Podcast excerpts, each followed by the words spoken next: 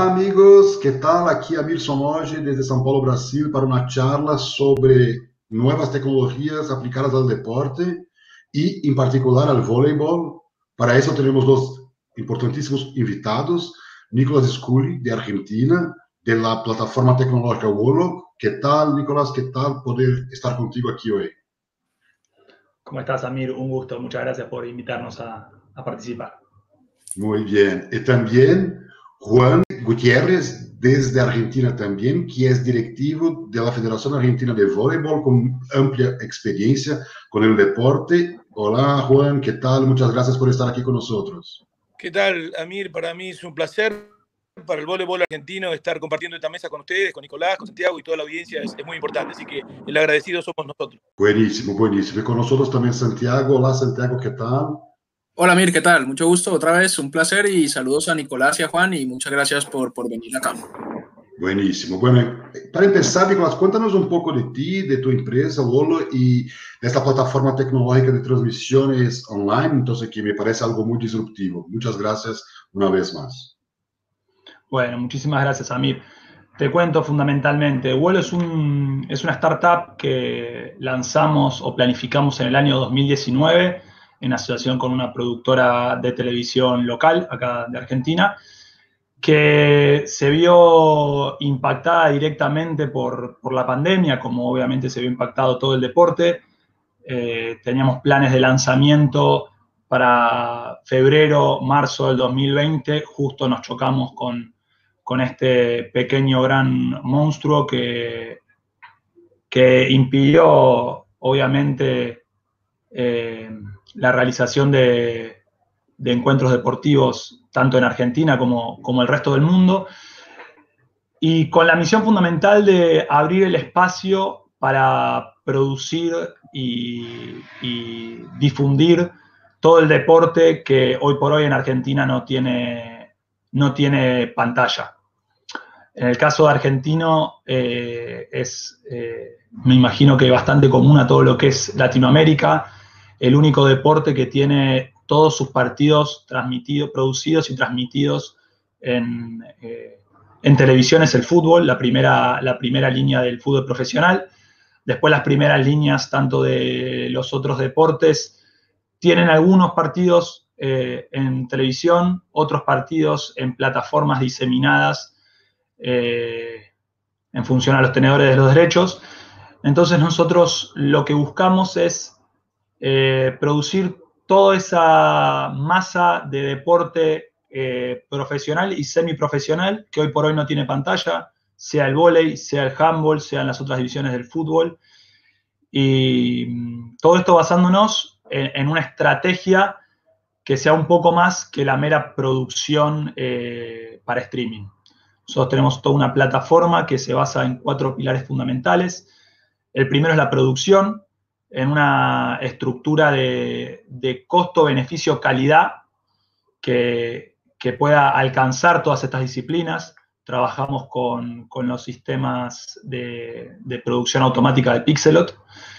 Eh, luego tenemos una plataforma, una plataforma OTT que está disponible tanto en versión web como en eh, versión app para que la gente de todo el mundo pueda acceder a los contenidos que producimos toda una plataforma de comunicación que robustece el, el, producto en sí. Es decir, no solamente nos preocupamos de tener un buen producto en vivo, sino de generar todo un andamiaje comunicacional satélite que, que fortalezca y convoque a, a, los, eh, a los usuarios a, a participar de estas transmisiones y después eh, obviamente todo el, análisis de la performance de los contenidos que nos permite el mundo digital. ¿no? Eh, el caso del volei fue una, fue una plataforma de lanzamiento muy, muy fuerte, un torneo impresionante y convocante que eh, 32 equipos de todo el país, eh, si no me equivoco, Juan me, Juan me corregirá, 16 eh, provincias representadas, y, bueno, realmente los, los, resultados fueron sumamente gratificantes, como la gente eh, se sumó a ver los, eh, los partidos, cómo cortó y compartió jugadas que eh, en la plataforma, cómo participaron en las redes sociales, la verdad que, que un caso realmente de éxito. Muy interesante, muy interesante. Después profundizaremos un poco más sobre esto. Y Juan, quería escuchar de ti sobre esta competición y más sobre el voleibol como contenido de medios digitales en Argentina. Entonces, cuéntanos un poco de, su de tu trayectoria y también ya pensando mucho en cómo fue para el voleibol argentino esta posibilidad.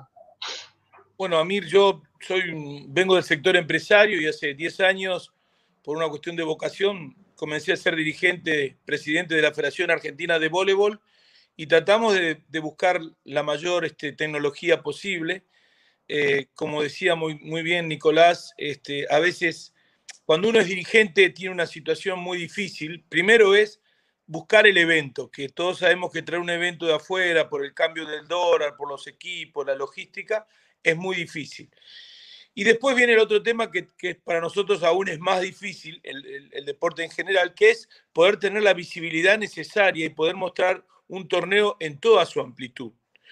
La experiencia que tuvimos con Wolo TV fue algo maravilloso. Yo creo que desde mi punto de vista como dirigente en estos 10 años fue una de las cosas más emocionantes que logramos en la transmisión, porque se logró eh, visibilizar todo el torneo durante todos los partidos. Porque cuando, como bien dijo Nicolás, hay un torneo federal con 32 equipos de primera masculina que van a una ciudad como Córdoba, la gente, el público, mucha gente quiere ver a, sus, referentes y generalmente la pantalla de televisión transmite las semifinales, las finales, a, un sistema de, clasificatorio. En este caso fue algo realmente muy importante porque comenzamos a partir del primer día, se transmitieron 154 partidos con una nitidez y una, visibilidad maravillosa, una capacidad de emisión muy fuerte. Le sumamos locutores, algunos locutores del fútbol también, que le dio una temática distinta. Y como decía bien Nicolás, permitió que alrededor de 65 señales tomaran, desde TV, tomaran este, este sistema y pudieran también tener en sus mesas de trabajo mucha información del torneo. Ahí los periodistas de todo el país bajaban, recortaban, sumaban, los mismos atletas retuiteaban. Bueno, hubo una invasión de redes realmente maravillosa. Y cuando uno hace un evento, lamentablemente siempre termina, y, no es por descalificar a nadie, pero termina en la instancia final en manos de por ahí un jugador, un periodista o un dirigente que no podemos expresar lo que significa el contenido total de un evento tan importante. Fue un evento de alrededor de 14 días de competencia, donde hubo una transmisión permanente.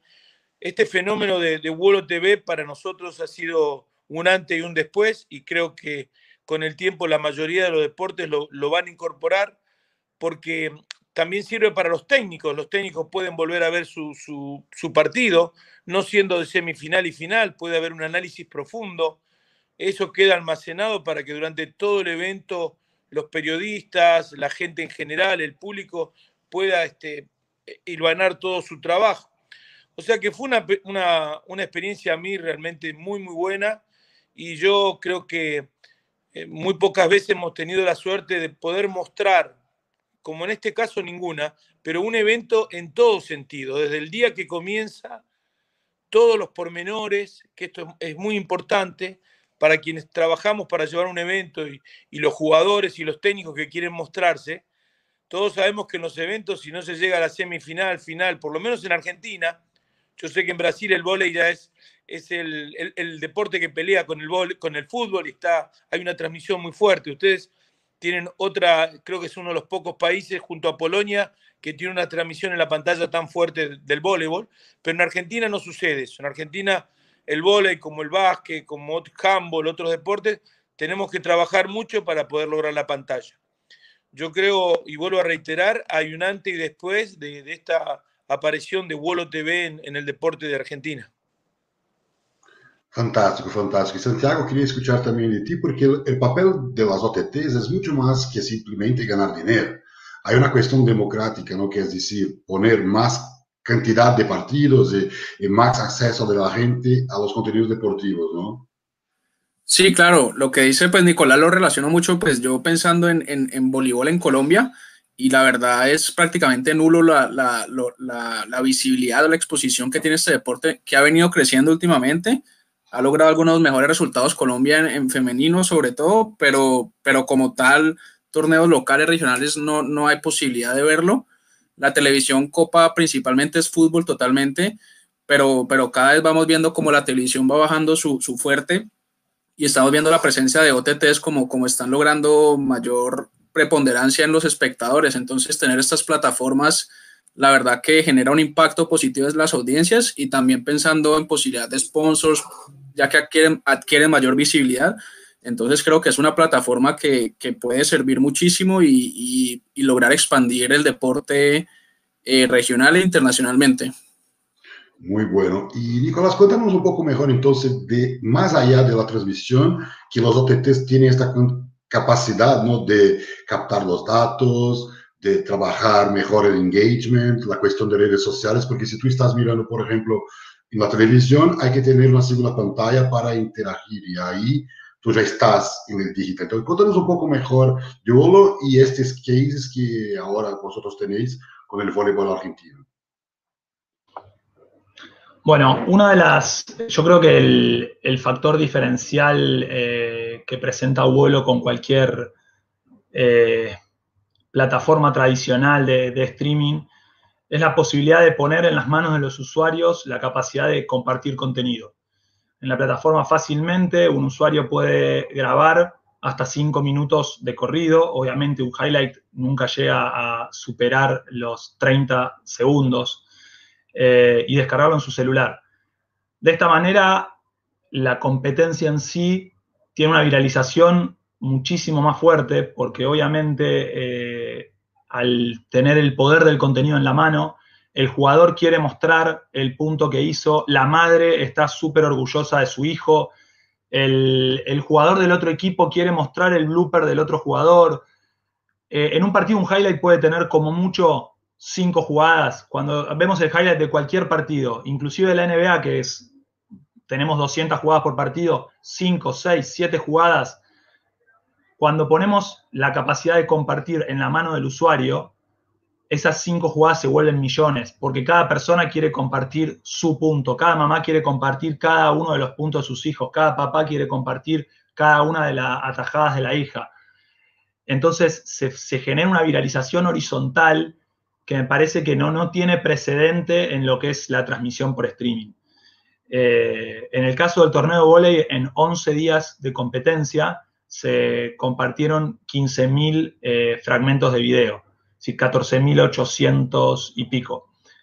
Si nosotros podríamos hacer una regla de tres simple y pensando que un seguidor, un, fanático promedio puede tener 100 seguidores eh, y hacemos que cada, una de cada uno de esos clips estuvo por 100 seguidores, haciendo una cuenta baja, ¿no?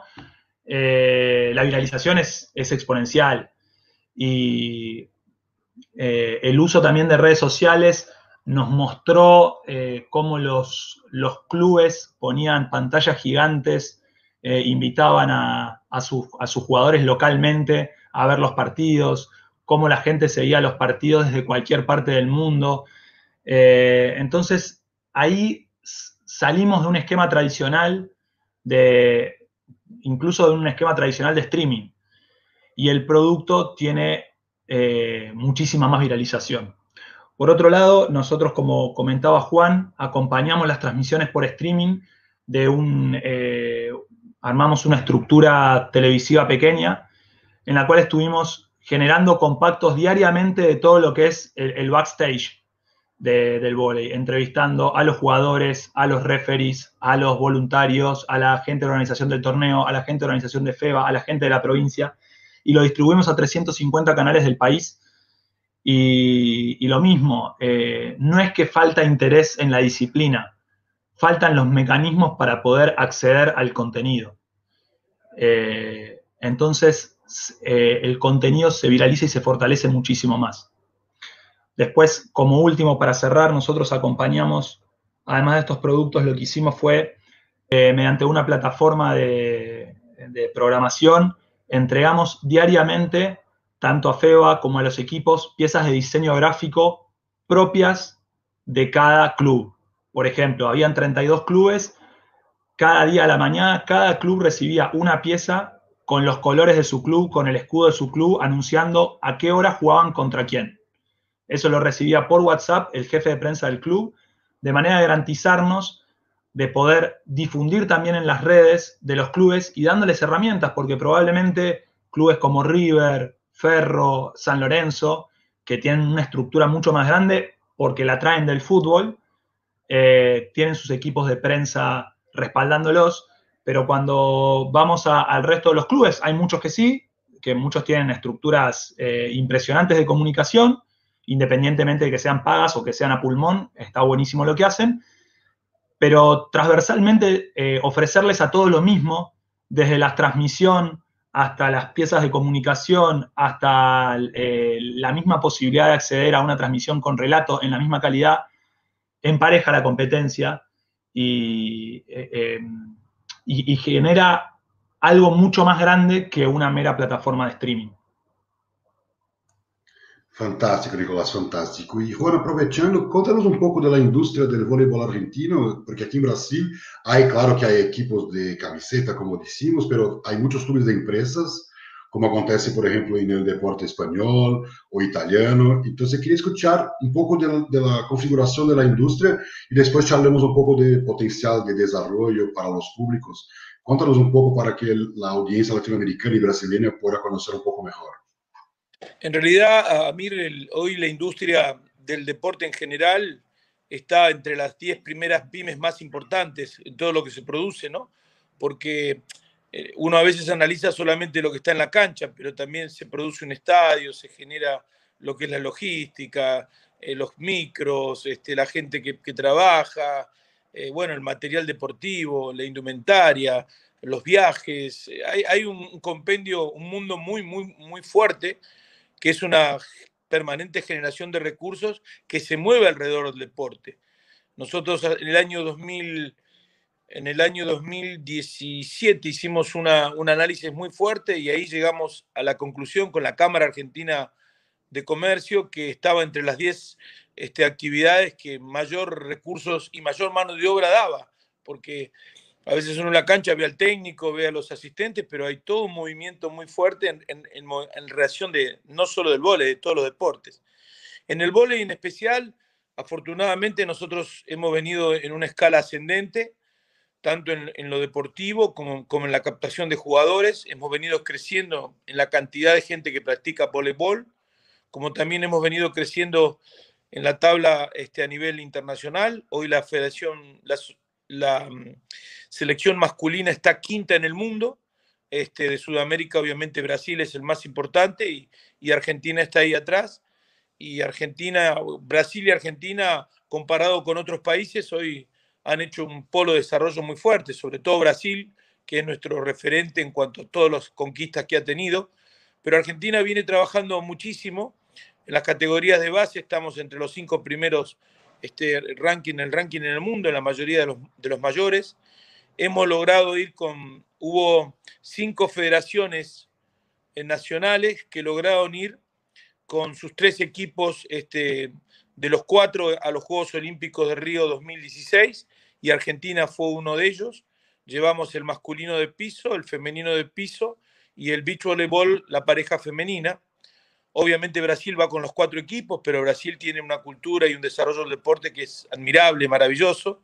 Pero bueno, nosotros desde Argentina estamos en un camino permanentemente trabajando también con dirigentes, con empresas, con gobiernos, para que construyan mayor cantidad de escenarios deportivos.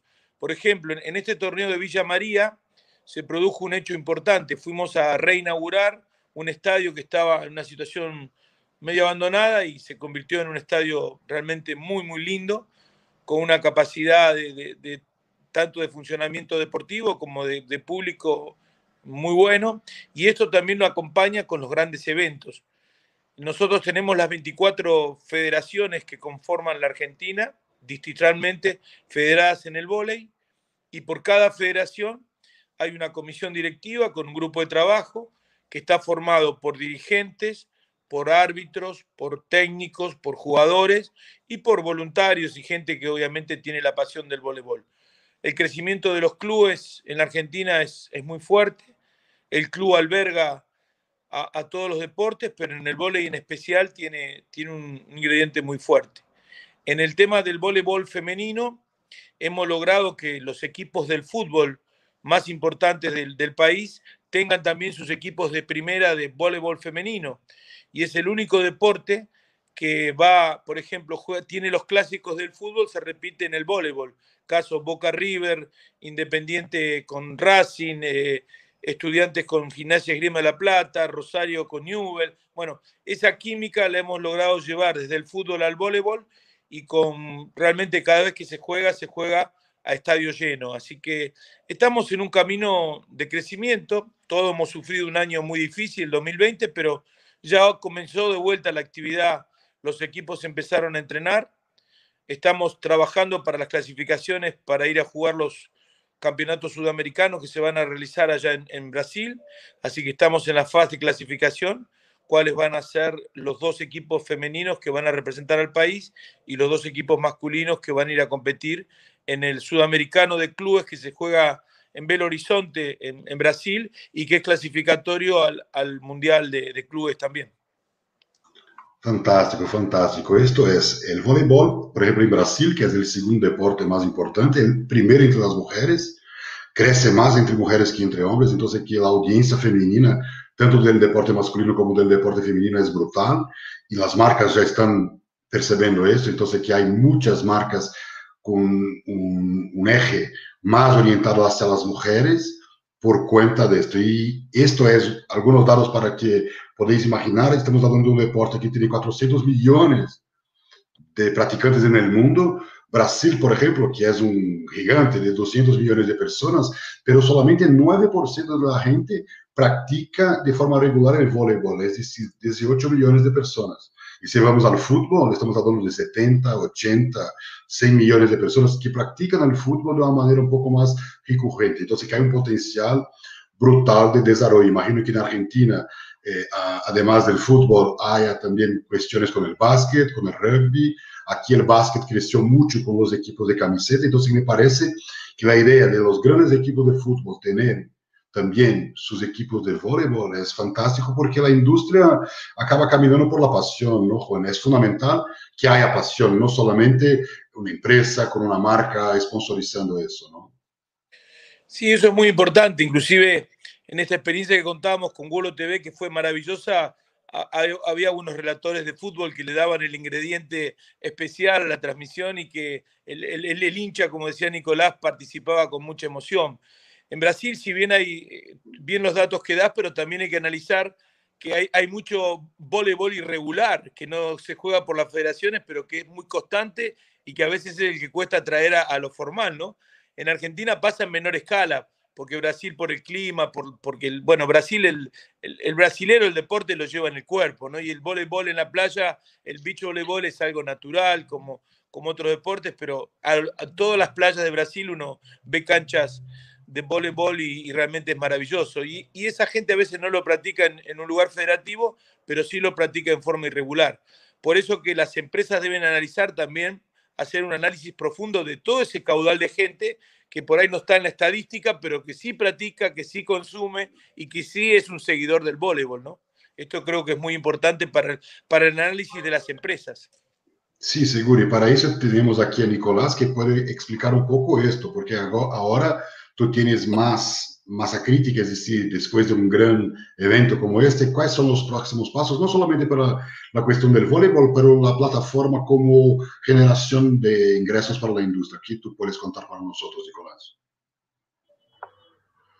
Eh, a ver, el primero de los casos es construir alianzas con las, con las federaciones. Creo que lo de, lo de FEBA fue un, fue un puntapié inicial de una relación que, que, creo que de acá para adelante va a ser, se va a consolidar y va a ser duradera.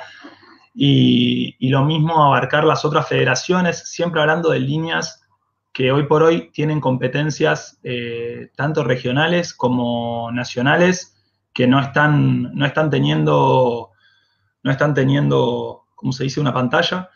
Y, y explotar ese activo de todas las maneras eh, que, podemos pensar, desde, una, desde el pay-per-view al usuario directo, desde el sponsorship, la venta de plazas, es decir, hay, hay un inmenso camino por recorrer en, esta industria que está tan poco explotada, me parece que es terreno fértil para, crecer, eh, siempre en, modelos de revenue sharing, compartiendo, compartiendo el crecimiento con las, con las asociaciones. Eh, hoy por hoy tenemos eh, charlas avanzadas con diferentes federaciones y de diferentes deportes, eh, pero preferiría, al no, estar cerradas, preferiría no, comentar mucho más, pero creo que se van a venir noticias súper interesantes y, revolucionarias en cuanto a la transmisión de, espectáculos deportivos. Como para poner mínimamente en cifras lo que fue el, la transmisión de la Liga Nacional de Voley eh, sin hacer ningún tipo de esfuerzo en pauta, eh, en una pauta 100% orgánica, tuvimos 20.000 suscriptores, 484.000, eh, quiero dar el número exacto, 400, perdón, 449.000 reproducciones de cada partido, eh, tuvimos más de 700 personas que se conectaron desde el exterior, como decía antes, 15.000 eh, clips compartidos por los usuarios. Eh, me parece que son estadísticas bastante importantes para, para un caso testigo. Digo, de acá para adelante creo que es todo crecimiento, a medida que se difunda más, vamos a poder atraer más público. Yo creo que incluso en el exterior hay un montón de espacio para crecer. Eh, trabajaremos más eh, en, los próximos, en los próximos torneos para fortalecer ese, lazo con la audiencia. Datos muy impresionantes, porque al final eh, ese es el primer en el medio de una pandemia, entonces aquí, claro, todo esto tiende a crecer en los próximos, las próximas ediciones. Y lo más importante de todo, eso es algo nuevo que las marcas, sponsors, todavía no se fijaron, que el futuro está en conocer quién, gusta, quién le gusta el deporte, quién consume las audiencias, para que se pueda, por ejemplo, buscar eh, una innovación en términos de comunicación. Entonces, que yo tengo que comprender mejor este hincha para mejorar mi comunicación con él. Entonces, me parece que este proceso de OLO, así como del voleibol argentino, pasa por eso, ¿no, Juan? Cuanto más datos, cuanto más conocimiento, Cuanto más información del fan, del hincha de voleibol, mucho más marcas se acercarán para disfrutar eh, de proyectos mercadológicos que traigan resultado efectivo. Eh, yo te quiero, quiero sintetizar o responder a lo que estás diciendo, eh, Amir. Si hoy yo, presidente, presidente de la FEBA, tuviera que tomar una decisión y se, se me presenta la posibilidad de una transmisión convencional como las que hemos tenido, y se me, tengo que compararla con la de Vuelo TV, ni lo dudo, porque trae todo el acompañamiento que ustedes bien resumieron recién, el acompañamiento de las empresas, la visibilidad, y se muestra un torneo en todo sentido. Tiene un montón de, beneficios que no tengo dudas que las empresas van a acompañar y van a ser quienes van a difundir en forma permanente esta, esta posibilidad, porque se llega a todos lados, hay mucha gente que lo sigue de lugares que ya no, lo tradicional del, televisor ya prácticamente está desapareciendo de los lugares. Hoy los mecanismos son estos y esta misma revolución está pasando en el caso del sistema de vuelo TV con el deporte. Yo no, no tengo duda y como dijo Nicolás, hemos iniciado una estrategia, un desarrollo que yo no tengo dudas que, que va a ir creciendo y que vamos a lograr este, visibilizar el vóley, no solo en Argentina, sino también en Sudamérica, en América en general y en el mundo, porque esto es una situación que no se puede desperdiciar quienes estamos en la, en la toma de decisiones del deporte en general, ¿no? Y sobre todo en el voleibol. Fantástico. Bueno, estos fueron Nicolás Sculi, de Volo de Argentina, y Juan Antonio Gutiérrez, directivo de la Federación Argentina de Voleibol. Nicolás, muchas gracias por tu participación, fue increíble y congratulaciones por el gran trabajo. Muchísimas gracias, Amir, muchísimas gracias por invitarnos. Fantástico. Juan, muchísimas gracias por sus aportes fantásticos y ojalá que podamos un día estarnos juntos ahí en Argentina mirando grandes partidos de voleibol. Así es, Amir, estás invitado cuando quieras venir. Este, el, famoso bife de chorizo de Argentina va a estar a disposición. Y yo quiero saludar a todos mis amigos brasileros, que tengo muchísimos, y decirle a los brasileros que sigan jugando al voleibol con esa pasión y esas ganas, que cada vez que voy a Brasil realmente me contagio porque es maravilloso. Y los felicito por ese espíritu deportivo que tiene todo el pueblo brasileño. Así que, Amir, muchísimas gracias. Muchas gracias por las palabras. Y Santiago, gracias una vez más por tu participación. Muchas gracias, Amir, y muchas gracias a Juan y a Nicolás por presentarnos este proyecto que la verdad seguro va a tener mucho éxito en un futuro no muy lejano y desearles lo mejor. Buenísimo, muchas gracias a todos. Un placer una vez más poder producir este podcast y hasta la próxima. Un abrazo amigos.